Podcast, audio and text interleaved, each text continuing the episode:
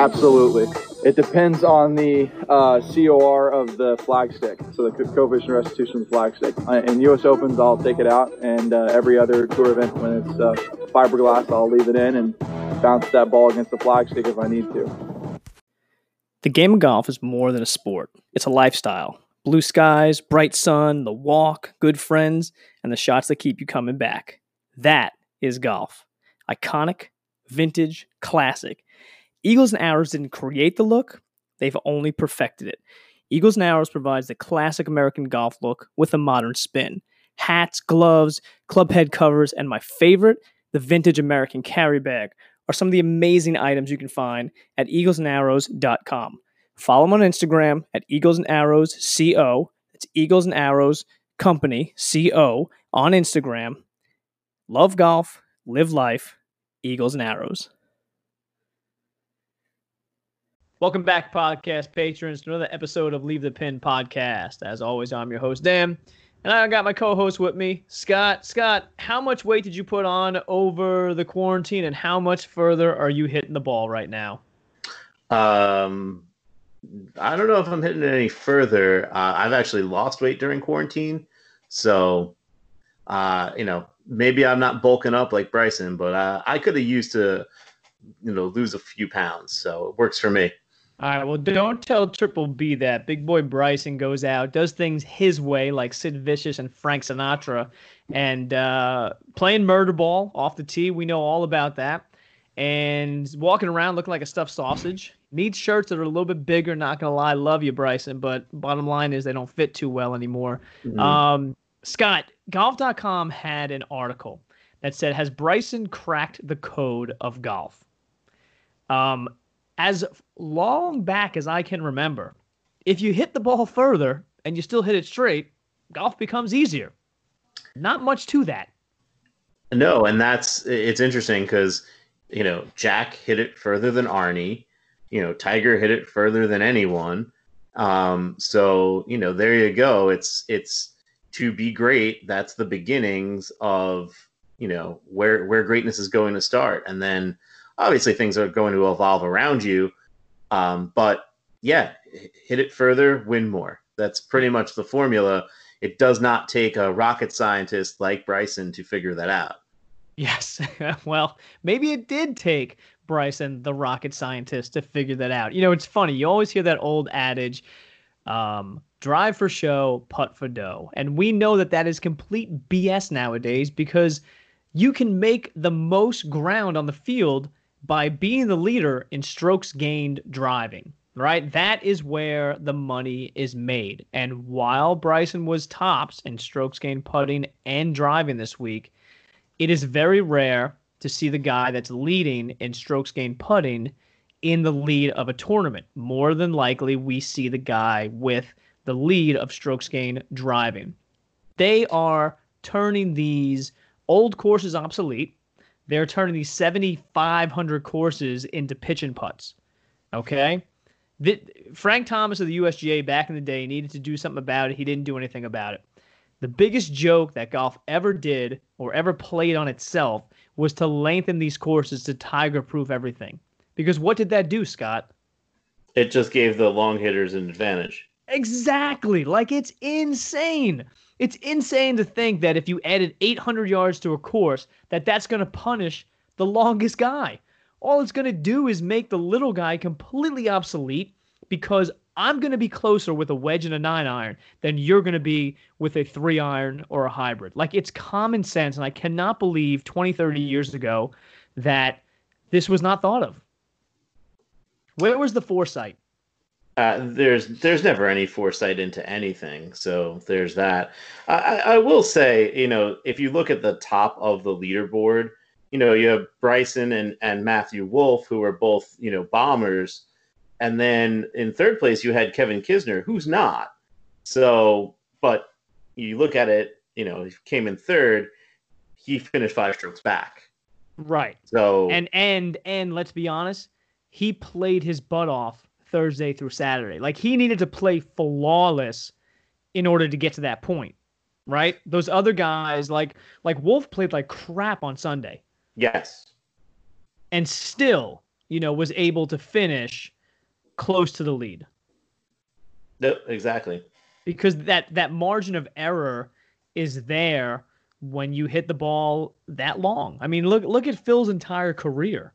Like Phil's never been a great driver of the ball, but he murders it everywhere and then just finds it and goes right back and hits it again. Yep. So let me ask you a, a, a question before we, we move on. It, do you think anyone's playing better golf than Bryson since uh, we've returned from from COVID? No, I mean it, it, it's no right? He's got what four top eights and a win, or four top tens and a win. There's no you, one out there playing better. Do you want to hear his finishes since June 11th at Colonial?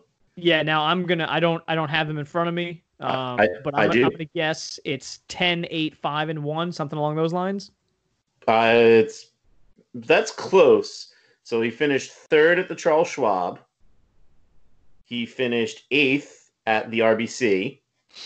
He finished sixth at the Travelers, and then the win yet yesterday, or the win at the Rocket Mortgage. I mean, let's let's make no bones about it. That is a career for some people. Like for a journeyman golfer, that's a career, Scott. This dude's hmm. doing it four weeks in a row, one month removed from quarantine. Yeah, no, it's it's it's a really good stretch of golf, and if he's found something, he was pretty good to begin with. If this is something that is going to continue and it's not just a, a hot streak, I mean, who knows?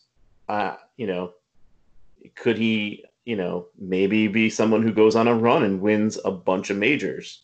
You think or, this turns into like a Jordan Spieth year for him? I, I mean, it has the makings of it right now. Right. I, ultimately, I think we both know this is the way golf tends to go. People get really hot and they have it for a while and then they lose it. Correct. And and you know, my my buddy Jay Day, who I play a lot of golf with, not the Australian Jay Day who falls down with vertigo, the Jay Day who's in better shape than that, um, hates Bryson. Can't stand him, right? And I always kind of bust him because obviously, I mean, the dude's the patron saint of Leave the Pin. That's our boy. Um, but he said, Dan, honestly, how long can he keep this up for? And I'm going to say that as long as his body holds up, he can keep this up. Now, if you watch new Bryson body type compared to old and new Bryson swing speed compared to old, it is a very violent move that he's making. Could he have done this, Scott, during a typical calendar year when he's playing 28 to 35 times? I'm not sure. But with this sprint towards the end, I think he can hold this up. Like, I think this could be Bryson's player of the year because of how truncated this entire season has become with these, you know, obviously we're shrinking everything down now to two, three months, right? I, I understand the stuff that happened before quarantine, but let's be honest, no majors were played, and that's still kind of considered silly season a little bit.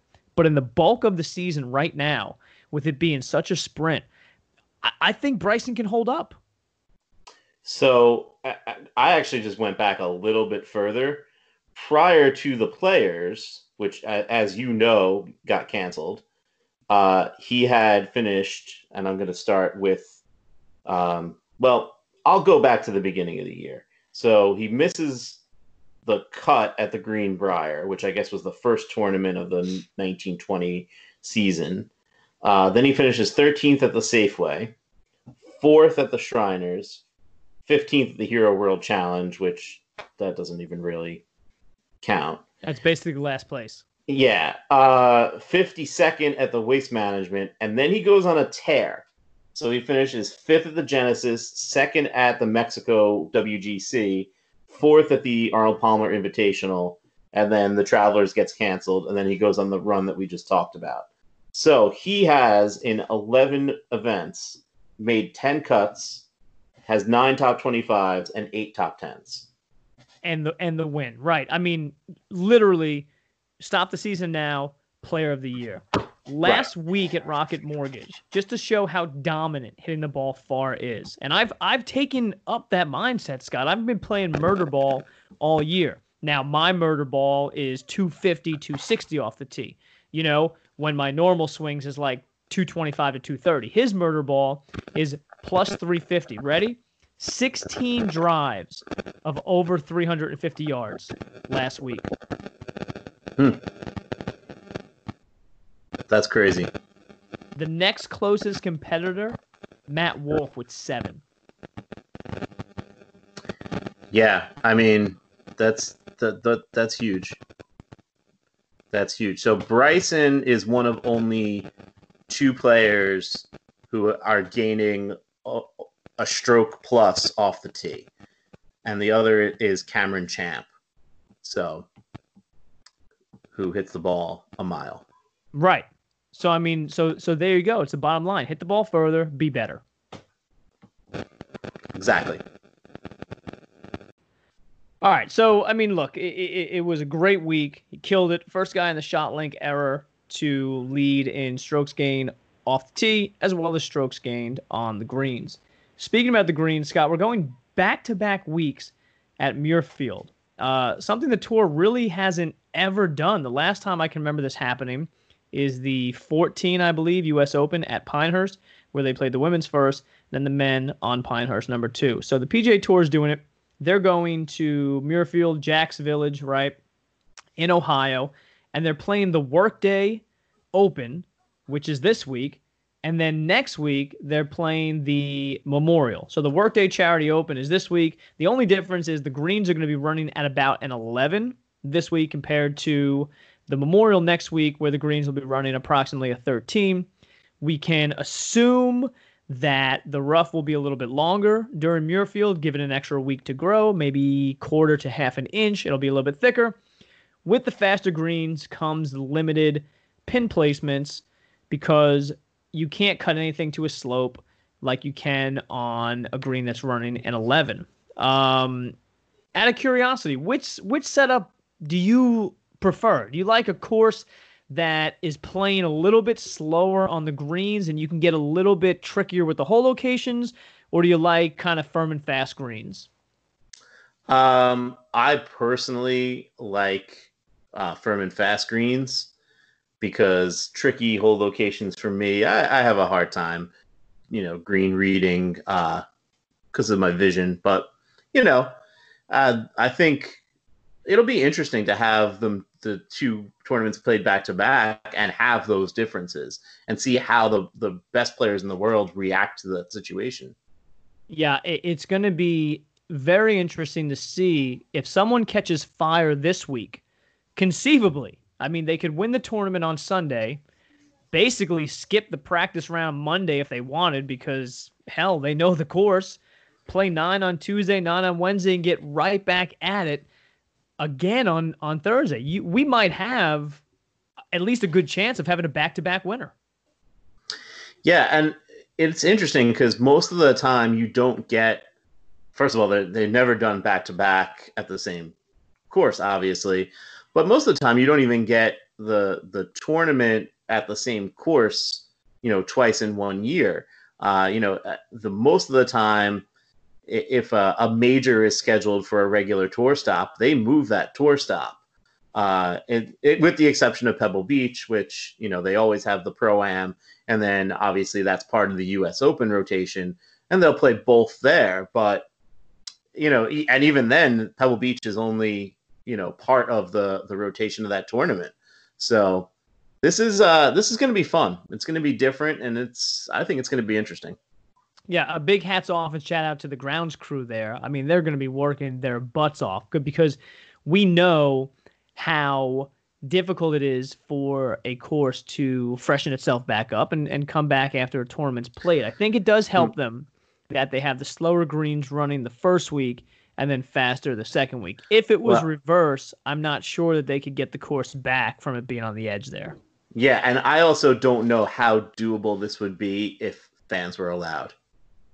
Yeah, that's another thing. So originally, Muirfield was supposed to be the site of the first fans of the PGA Tour. Jack's tournament was was supposedly allowed to hold 8,000 fans, which was a quarter of the normal uh, gate revenue for the week. Normally they get about 32,000 fans a day. They said they were going to hold eight. You know, that'll give them some ability to distance, et cetera, et cetera, even though we know that, you know, people out there are not doing that anyway for the most part. Um, do it, mm-hmm. people. Um, you know, I would like things to go back to normal, so just do your part.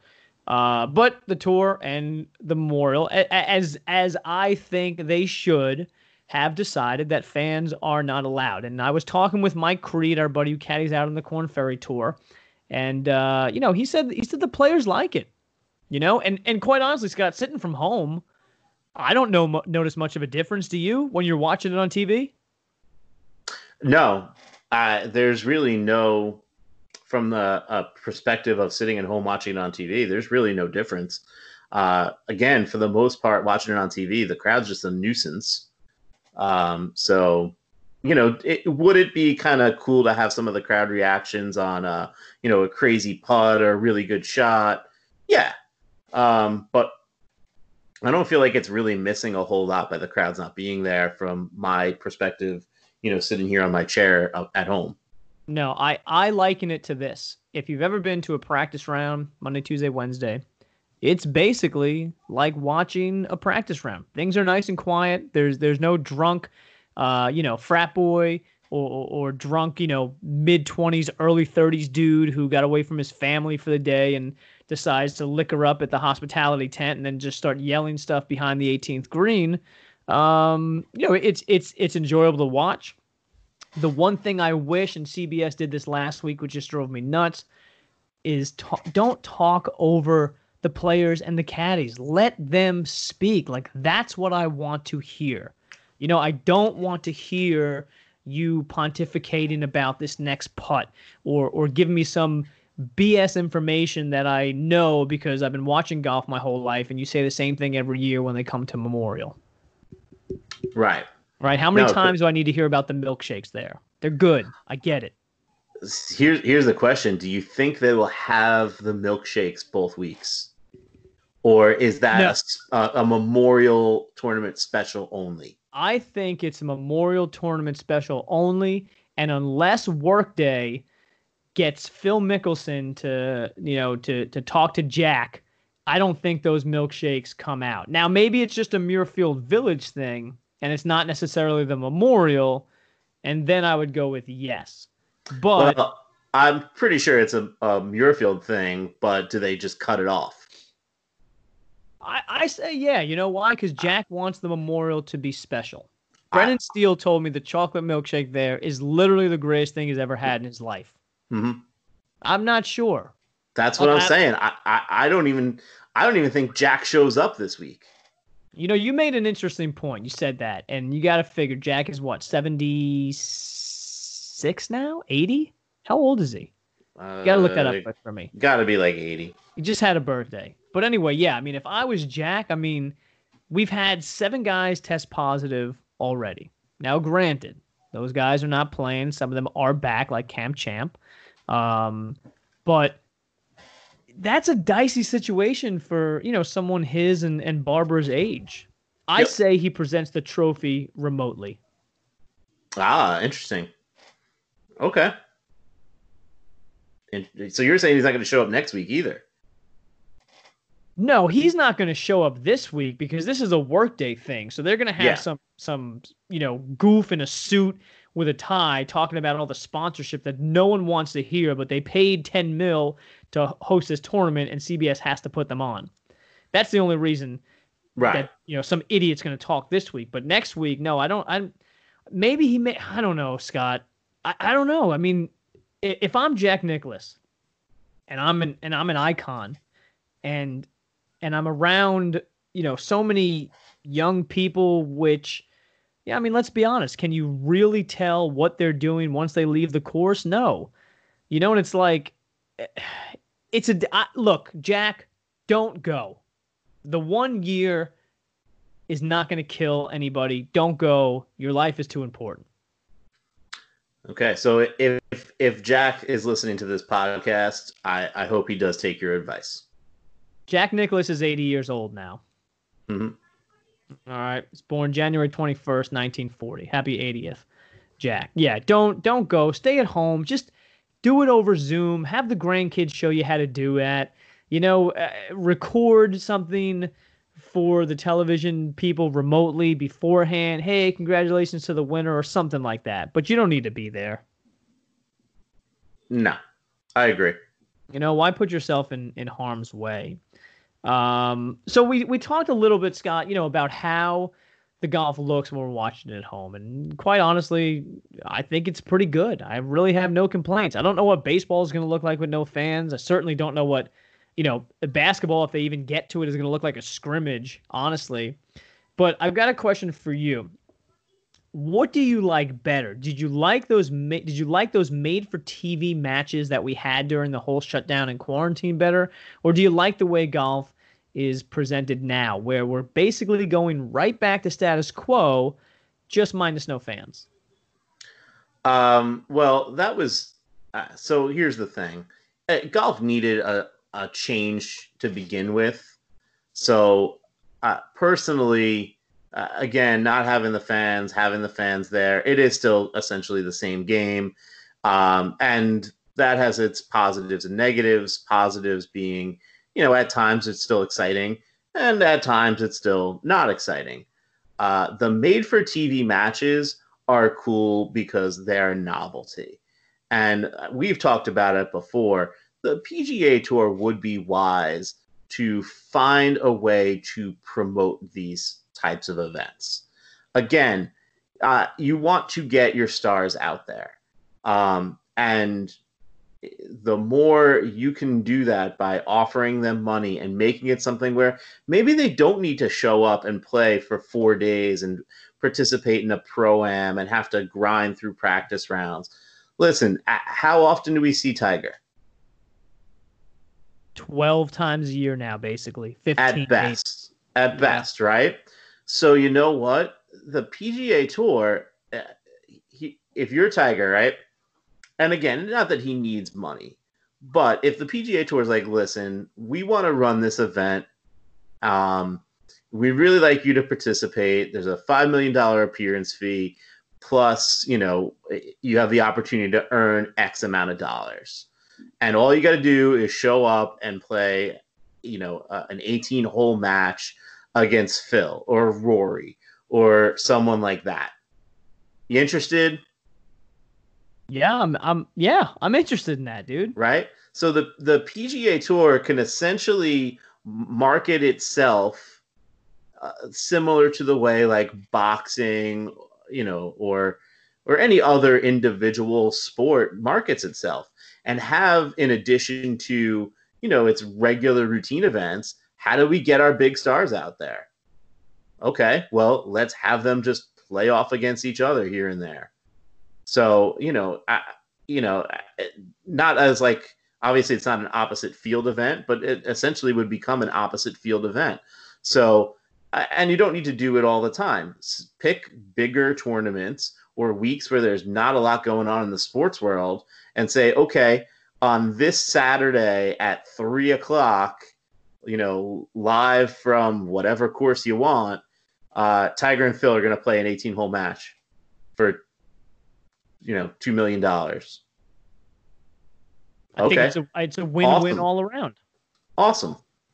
And it gives you an opportunity to uh, also put out, you know, some of your bigger stars, uh, not just Tiger and Phil, some of your younger guys too, your up and coming guys. I, I mean, who wouldn't, if you're a big golf fan, want to see, you know, the let's say Justin Thomas Rory McIlroy match? You know, market it like boxing does and have a main event. You don't have to do it on pay per view, but you'd get significant advertising revenue. Just go for it. Do it in prime time, even. All right. So you and I love golf, right? Yeah. You and I watch golf probably more than even the average golf junkie, correct? Uh, I would say so, yes. Okay. So I'm going to watch regardless. Most people are going to watch regardless. How do we coax these newer fans in when there's no sports on TV, doing things like you just said. Last week we had Bubba um, in the charity event with uh, oh now my of course my mind's going blank. Um, Oh, it was Bubba and uh, great. gosh, that's all. I'm with you. Um, I wasn't that into it, so yeah, I, I watched it. Um, Harold, uh, what you call it? Harold Varner the third. Varner. Yeah. Yeah, versus uh, Jay Day and uh, oh God, uh, uh, Wesley Bryan. I think it was. Maybe it wasn't Wesley Bryan. I think it was though. It was Wesley Bryan. It was. Okay, yeah. Sorry, people. That took. I, it's not right in front of me. Sorry. So, um, that was different, right? That was done on a practice day. It was for charity. You got to see the personalities. Now, look, love him, hate him. At heart, I think Bubba's a good dude. I think he's been misguided in life. I think some of the things that he believes might be a little bit off base um, and not grounded in reality. But I think at heart, he's a good dude. Harold Varner seems like a hilarious guy. Jay Day seems like a dude that you could bust on for 18 holes, have fun with. He takes it, and kind of it rolls off his back. Doesn't care. Multimillionaire, right? Nothing. He doesn't sweat anything. It was it was a real fun look into a money game practice round that these guys do, and it was different. It wasn't um, Faldo, you know, telling me, or I mean, Faldo doesn't tell me anything, honestly. All Faldo does is spout off about the most ridiculous stuff. But, you know, it wasn't Dottie Pepper telling me about the line to a hole or something like that. You know, that stuff gets boring after a while. We've been doing golf the same way for for essentially 50 years. You know, like golf commentary has not changed. It's stale. I'm not sh- saying to to shake it up and, and drop an atomic bomb on it and change it completely. There's a population that likes hearing that from people, right? But then there's also a group of people that want some more behind the scenes type stuff. And I think that Wednesday charity practice round gave it to us. It was nine holes, it was two hours, it was quick, easy to digest, right? Let's be honest. You and I watch a ton of golf, but are we watching all day long? No. You can't do that. If I sit down and I commit to a Major League Baseball game, at least I know it's nine innings. It's going to take me three hours, three hours and 15 minutes or so. Same thing for a football game, right? Three and a half hours. NBA game, 245, 250. This was an even smaller tidbit of a digestible two hours in and out, nine holes. I saw great shots. I got to hear the players talk with each other. I got to hear some, you know, interesting tidbits from the announcers, but they really kind of let the players run the show. And it was relaxed, it was low key. I think it's what Uh, golf needs. Again, I, I always go back to the par three contest at Augusta. For sure. Do that. Just For take sure. that. Take three guys, four guys who are fun. Put them out there and let them have a good time. Mic them up. Have a have someone who has who has knowledge of golf, who's entertaining. Have them be the on course reporter. Maybe you have a guy in the booth and just do that. Now, what's the best way to build up stars in your league? It's to get them in front of the television, right? Of course. Okay. So just looking at the list of players this week, and I'm going to take guys that, you know, people don't know anything about. And honestly, people, you don't know much about most of the pros anyway, but at least you, you get a little bit of insight into Ricky, into Bubba, you know, um, into JT, you know, even guys like Jason Dufner, you know a little bit about because they've been in front of your TV before, right? Tell me Mhm. something about Troy Merritt. Uh, Troy Merritt. Tell me something about Patrick Rodgers, who's playing this Oh, week. Patrick Rodgers went to Stanford. That's as far as I go with him. it, right? Tell me something about you know Adam Long or or Canadian. Richie. Like, how are we to get to know these guys besides just field fillers if they're not put in front of the television? If if we're not ever given a chance to find out about them and know who they are? Nope. And that's so and that becomes the the problem. It's okay, well, who's in the lead at this tournament? Oh, Adam Long, I've never heard of him. I'm not turning that on. As opposed to who's in the lead? Oh, Phil. Huh. Let's, you know, get a couple friends together and go out and get some drinks and watch it. In a pre-COVID world, of course. For sure. So many of these guys have such amazing stories, which we will never get to know because maybe they're not finishing top five every week, right? right? And and if they don't finish top five, then then none of the attention is put on them, none of the spotlight is put on them, which sucks because these stories are phenomenal. Um, last week, uh, his name escapes me. It's going to come to me, of course, you know, in like five minutes. Um, but I was talking with with Mike Creed, who's out Korn Ferry Tour, obviously, and one of the guys, literally two weeks before, was stocking the shelves at a Publix. Mm-hmm. I mean, that's you know, that's that's insane. But again, that's because some of these guys, you know, they're they're either doing this or they're doing something else, and something else is a lot more likely and a lot more stable. Yes, you know? it was Eric Barnes. Okay. Okay, so Eric Barnes, who was leading the event at one point, finishes tie for third, you know, ends up making it into this week into San Antonio.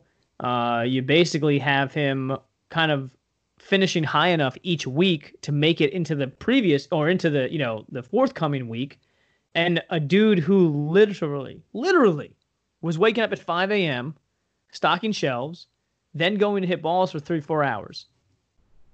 Right. Like how yeah. how how can you not get behind that story? No, and and so and that's the thing. Some of the the you know guys are you know who go out and try Monday qualify are are club pros, you know, and their their life is golf. Uh, and again, you know, it's cool when one of them makes it in. It's even cooler to hear about you know Eric Barnes, you know, clean up an aisle five one week, and next week, you know, finishing, you know, top five in a tournament. Yeah. I mean, and, and you mentioned the the Monday qualifying. The Monday qualifying route is is beyond insane. And I, I say it all the time, and, and anybody that's in professional golf will back me up, that it is literally the hardest professional sport to, you know, crack into, if you will. And even in, when you do crack into the big time, you're not guaranteed anything. You're you're playing for your livelihood each and every week. I want to give you a little insight. This is only the Korn Ferry Tour. This is not even a PGA Tour Monday qualifier. Okay, this is Korn Ferry Tour Monday qualifier to get into San Antonio this week. They're playing back-to-back weeks in San Antonio, two different courses. 9 under par got in four people shot nine under par to get into the San Antonio event. Now, you're paying anywhere between 150 to 500 bucks, depending on your status, what class you are within the PGA, et cetera, et cetera. Okay, you are not getting anything for getting into the tournament. You are only winning the Monday qualifier in order to then go play in the San Antonio event. You're to, not to have ga- to make the cut to make right. money. Yeah, right. You're not guaranteed to make the cut. You then have to play well again. Now, Steven Ihm put it great when he said that literally every single pro is five rounds in a row away from, you know, making it, if you will, quote unquote. And what he meant by that is winning a Monday qualifier and then playing four good rounds in that event and winning that event. And we know historically that if you win on the Korn Ferry Tour the next year, you will be within the top 25 and get your PGA Tour card. That again does not guarantee you anything because you still have to get into the high part of the reshuffle. You're not into every event. When you get into an event, you have to play your butt off to even get into the next week's event if you're not in. You know, it's just it's it's it's almost like you know, there's a professional golf god, and he's just holding his finger down on all these amazing tour pros that, given the opportunity, could be pretty damn good. But there's only so much room.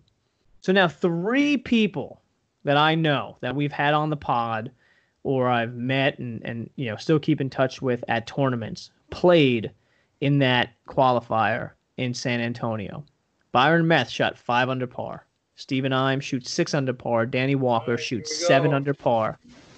Every single one of those people did not get in. That and that's that's the craziest thing is that you go out there and you shoot a round like that, you think you're getting in, and you're not. So you went out there, you played, you know, played your heart out, played great, and a bunch of guys played a lot better, and they're in, and you're going home.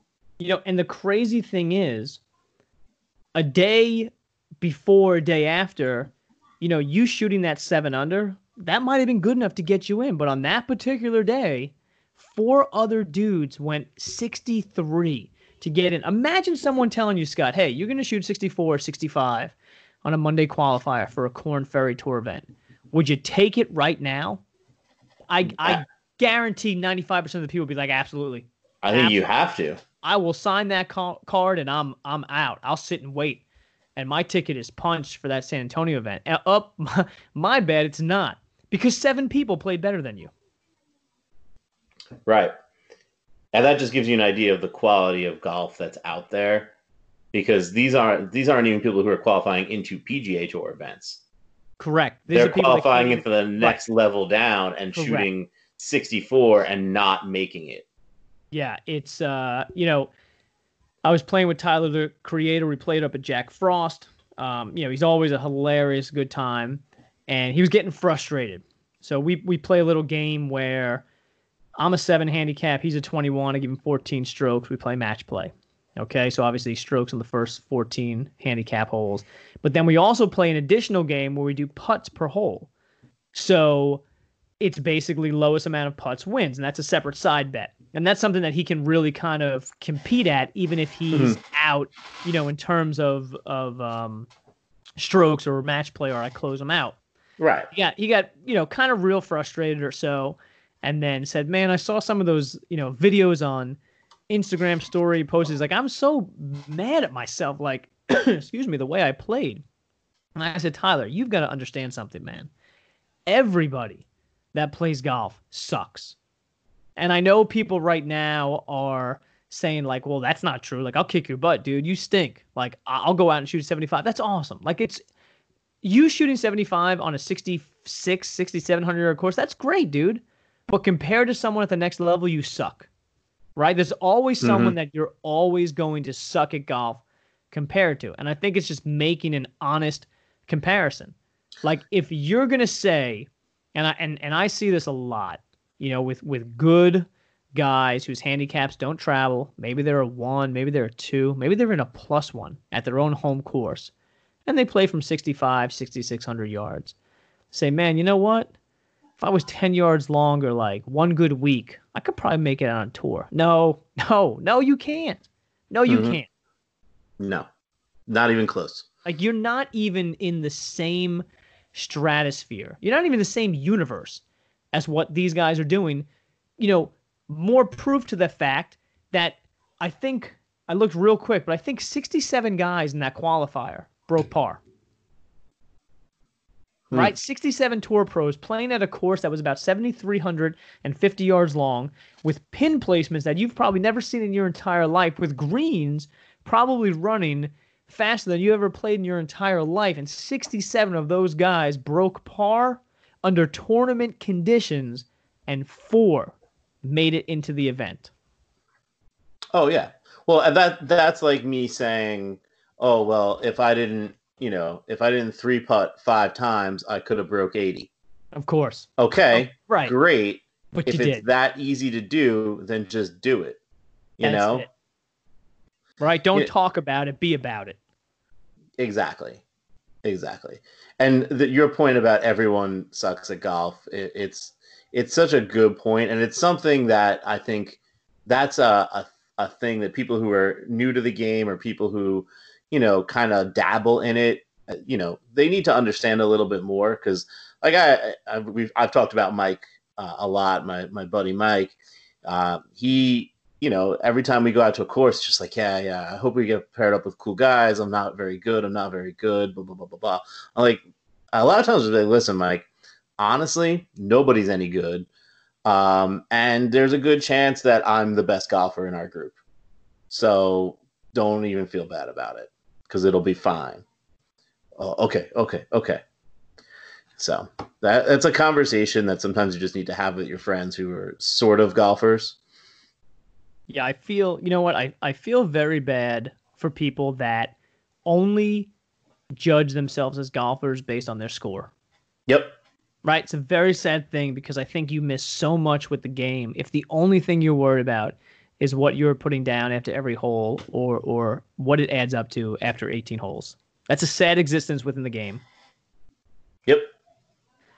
In the end, go, go out, have a good time with your friends, keep score, don't keep score, uh, you know, whatever. Uh, you know, whatever's fun for you, go out and have that fun. If that means, you know, you, you hit a couple shots and you're like, whatever, I'm not making it through this hole, and you just pick up and just kind of hang out, then that's what's fun for you. Keep doing that.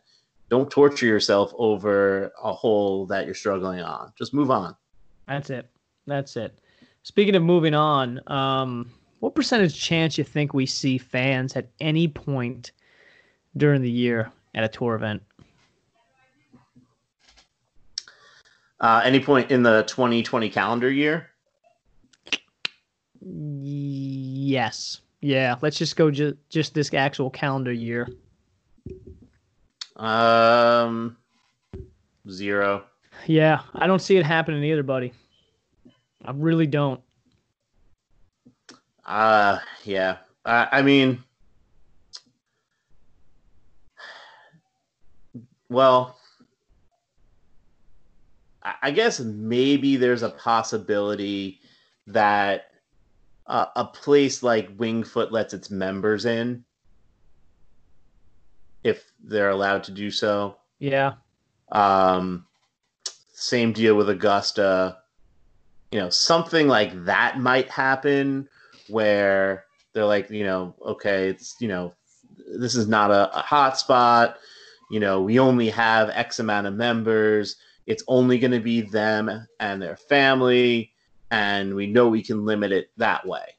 So, I the winged foot thing, I think, is a, a legitimate possibility. As we move into the fall, do you think we're going to even have the events like the CJ Cup at Nine Bridges, um, in Korea, the Zozo No. in Japan, the WGC, HSBC No one's- in China. No one's leaving the country. Yeah.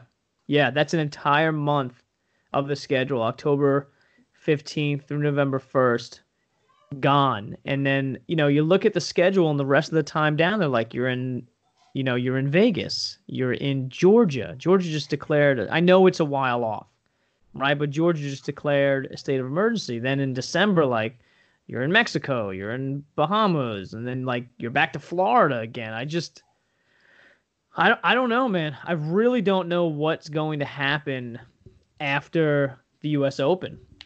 You know, because I can't see.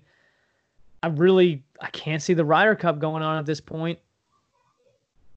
Ah, no, that that's uh, that's getting put up, put off. So, so I, I, I can't, I, think- can't see that happening either. No, They'll but- go back to their odd year schedule. Yeah, right. Which, which you know, after September 11th, obviously we we've been going to even years because of that. Um, you know, because it was supposed to happen, um, in September of 2001, and then we postponed it until 2002. So that's why we're on the even year schedule now. But yeah, I, I agree with you, and uh, you know, and honestly, if let me throw one more scenario before we we wrap up today. What if things blow up again, right? And and professional sports have to end. And let's say they end. Uh, let me just kind of give something fair. Let, let, let's say they end like um, I don't know, maybe sometime around the Northern Trust or the Wyndham. You know, mid to late August or so. Um, regardless of who wins the PGA Championship, do you think Bryson's a shoe in for Player of the Year after what he's done in this last week? So, I think, first of all, I think there's a chance he wins again. um, just based on the way he's been playing. Yeah, and then sorry to interrupt, but let me ask you this too. Let me forget that question. What do you think about all these morons pushing Bryson in as the number one favorite to win every major now? Um, well, first of all, you know how I feel about that. I know Rory's Rory's winning every major. Um, because again, I I'm not getting off that train. Um, but I don't think the those people realize how hard it is to win a single major, um, much less more than one in a year. you know, I I hate Vegas odds because all they do, especially in golf, is whoever is currently playing well, that person is just like always slotted in near the top. And then obviously there's your Rory and Tiger and DJ, and those guys are always up there. But Bryson just happens to be flavor of the month, if you will, and he's playing great. Okay, he's a shoe in to win the next three majors. Like it's not how golf works. Well, there's also there's the name recognition odds, like you know, at Jordan Spieth the last couple of years been playing terrible golf, but has always been kind of in like the conversation of who the betting favorites are. Yeah, he's still like a 25 to 1 odds to win the Masters. Yeah, and in all honesty, the Masters, okay, I get that because that that's a course where he's shown he he's you know can play well, but I I mean to just eh, eh, pop him into the PGA Championship because he's a name, uh, you know, at those odds makes little to no sense. Yeah. Yeah, I know. I know. It's going to be wild, Scott. It's going to be wild. Um give me But one. I, I do think it. I do think right now, if you know, if we were taking bets on who the betting favorite is, like you said, Bryson's the favorite to win Player of the Year. yeah, it- for it- sure. It's as simple as that. Even though there are guys who, you know, theoretically have had better seasons. Bryson's only, I think, fourth or fifth in the FedEx Cup. So obviously there are guys out there who are, have had better seasons. Okay, well, let's let's see what happens going forward. All right, if someone wins this week at Workday and next week at the Memorial, do they then become the betting favorite to win all the majors and player of the year?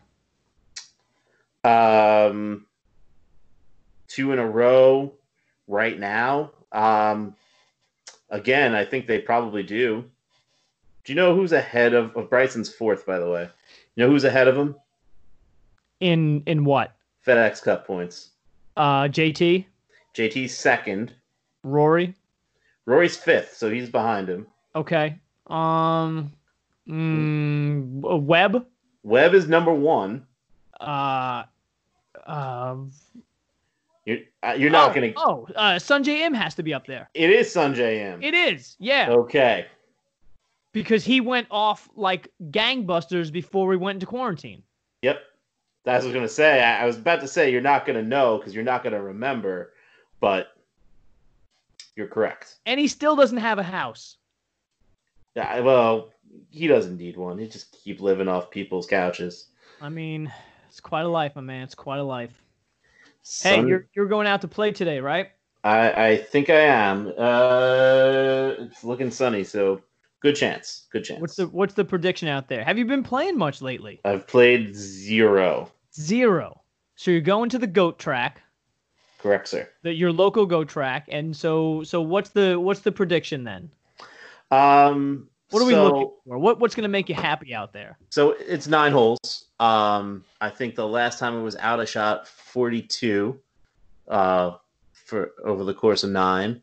Uh, I think I'd be happy breaking 50. Sounds good. So, but uh, it's a th- this is uh, it this course much like um, uh, other courses we've played. If this was a course that was in better shape, the layout's actually really good. Gotcha. Yeah, yeah. Put a little bit of money into it. and It's a pretty dope place. the The first hole opens up. It's like a a, a shortish par five, um, which uh, it's if you hit two good shots, you can get it pretty close to the green and get a wedge up.